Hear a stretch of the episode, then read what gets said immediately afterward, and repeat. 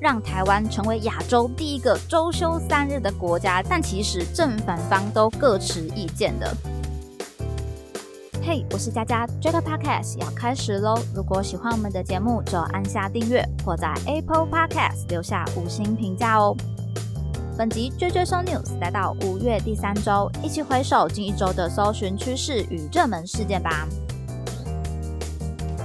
母亲节刚刚结束，节日的搜寻量跟关键字也在上周出现了不止一次啦。但是除了节日之外，我发现今天在同整这些关键字新闻的时候，还有很多关键字的搜量其实都是很高，有两万笔以上。所以今天要分享的内容，大家千万不要没有听过了，不然你就是有点跟不上时事议题啦。首先，第一个看到的是金曲奖在五月十六日来到两万笔以上的搜寻。先给各位一个大同整哦，第三十四届金曲奖入围名单有怪物新人之称的洪佩玉，以专辑《名士》。入围共八项大奖，算是这一次呃这一届金曲奖的最大赢家啦。会跟徐佳莹、阿令、郁可唯、戴佩妮、刘柏辛来竞逐歌后的宝座。另外，徐佳莹也以专辑《给》跟吴青峰的《麻辣美的星期二》两个大咖，他们的作品都是有七项入围，紧追在后的啦。至于最佳华语男歌手奖项呢，将有吴青峰跟 MC Hotdog、熊仔、陈品赫、赵雷赫一同角。逐，那之前其实就有听说过，当你开始老的时候，就是会发现，诶 k t v 上的排行榜都是我看不懂、我不会唱的歌曲。那如果放到金曲奖上来看的话，就是。我发现好像也有一些不认识的歌手，是数量占比越来越高了。不过也有另外一个趋势哦，就是近年来的独立乐团呐、嘻哈音乐越来越热门了。以前可能会说哦，这个是小众、非主流，但我觉得现在这个说法应该要来做一点更新了。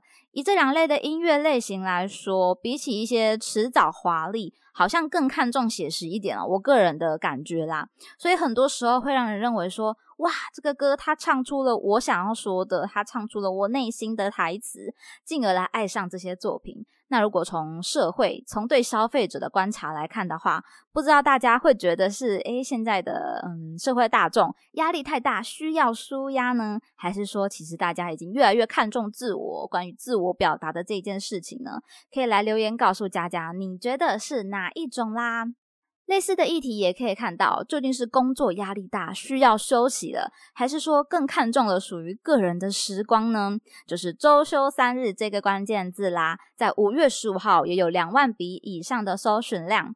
这个是在公共政策网络参与平台上的提案哦，让台湾成为亚洲第一个周休三日的国家。这个案子有将近六千人来联署通过门槛，已经成案了。所以接下来就等待六月底由政府来登场做说明啦。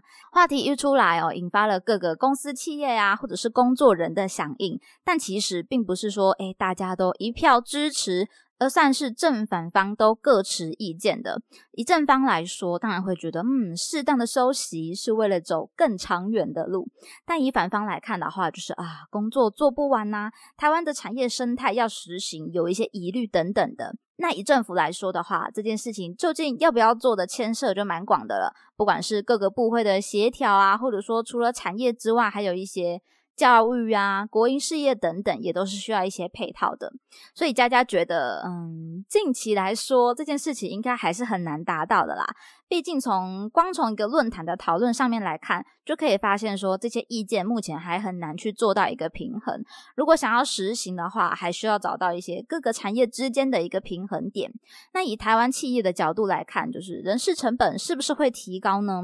就是大家可以想象，少了一个上班日嘛，但是你还是跟以往领一样的薪资吗？甚至有另外一个情况是，员工事情还是做不完，所以他仍然得以申请加班的方式来加班，那领的就是加班费用喽。那这个支出就会更高啦。那从个人角度来看，我的疑虑就是，诶，少一个工作天，但是工作量不变的情况之下，工作压力应该是不会减少的。同时，我可能会需要有辅助工具啊，或者是策略来进行。所以，先不管它到底有没有机会实行，但可以关注到的是。其实这个提案成功，让全民、让政府都来正视了这一件事情哦。究竟是不是应该要有所调整呢？或者说，应该要怎么去平衡劳资双方的角度呢？这两天其实也有听到另外一个想法哦，就是我们刚刚也有提到，少一个工作天，但是事情还是要做完。那对工作人来说，他就需要一个可以提高工作效能的工具做辅助。对于老板，他可能就会思考。诶，除了人力之外，我还有没有可以替代、可以降低成本的生产方式呢？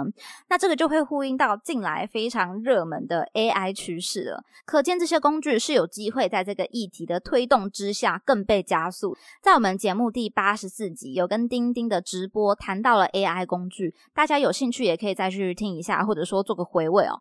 我们就谈到关于这些工具未来应该怎么去应用啊，或者说应用上应该要有思考到哪一些问题等等，可以提供大家。家做一个入门的观念带入啦。不过在高雄的我们，好像也有人会说啊，这些资源啊需求都在北部啦。但事实上并不是如此哦。今年六月，台湾社会网络学会就有在高雄开设实体课程，将 AI 工具的应用啊、Web 三行销趋势来纳入课纲。所以大家千万不要觉得事不关己，否则你就可能是那个未来会被老板淘汰的工作人喽。课程详情就在节目资讯栏当中，有兴趣的朋友都可以前往了解啦。不过，社群媒体有可能带你起飞，也有可能让你翻车。近来有一些 YouTuber 跟艺人的人设翻车的新闻，也是很热门的，像是王思佳，还有今天要看到的关键字是“流氓”。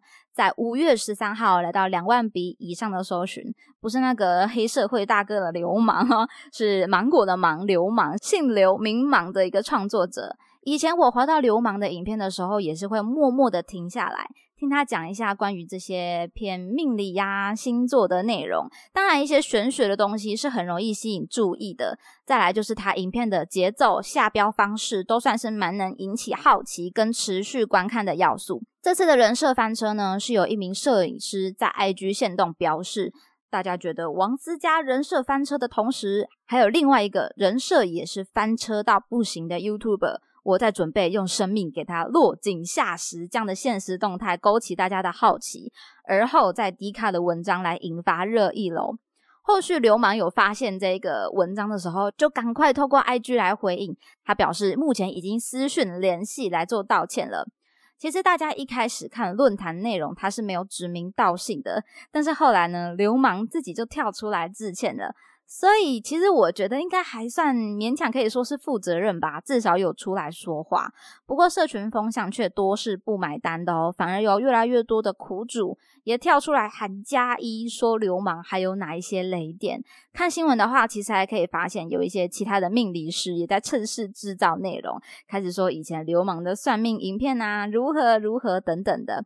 其实走在荧幕前接触大众哦，现在在这个社群发达的时代，不再只是艺人了，创作者、网红等等，也都是被大众所检视的对象啦。所以大家心里也要有一个底，千万不要只想着爆红，却失去了自我啦。最后来个轻松一点的关键字，看到的是《塞尔达传说：王国之泪》，在五月十二号来到两万笔以上的搜寻，这个任天堂 Switch 大作在十二日正式上市。直接就登上了我们的热搜排行榜了。其实正式上市之前，就有不少爱好者在关注了。近来媒体的评测也纷纷的出炉啦，这个大作直接就被推上神作级游戏的封号了。想知道大家有没有关注，或者说有没有已经入手了这一款游戏呢？这个作品的好评包含丰富且庞大的世界观，以及具创造性的新系统。例如在车辆制造啊、武器制作上，就是有很多玩家绞尽脑汁来不断挑战跟优化的。据说有很多的实况组也拍了影片哦，几乎是没日没夜的赶进度、赶突破。除了是爱好之外，我觉得也是希望可以来抢先这个话题的流量啦。在游戏的部分，科技进步，不管是画面或者系统上的设计哦，能不能满足消费者的视觉与体验，是很重要的评比项目。即便今天不是游戏好了，在网页啊或者内容创作方面，举例像是各位平常看的影视作品，或者说你现在正在听的 Podcast 节目，能不能让用户有优良的体验过程，也是非常重要的。不只是工具进步而已啦，大家的标准也是渐渐在提高。所以呢，我们就要一起努力，不要在时代进化的过程被无情淘汰啦。那么今天的内容就分享到这边，听完节目欢迎留言你的任何想法，大家也会一一的来回复哦。喜欢的话要记得订阅加分享，追踪追追 news 来加入这个 podcast 的聊天室吧。追追收 news 系列与大家一起思考与迈进，期待您下次继续收听。我是佳佳，大家拜拜。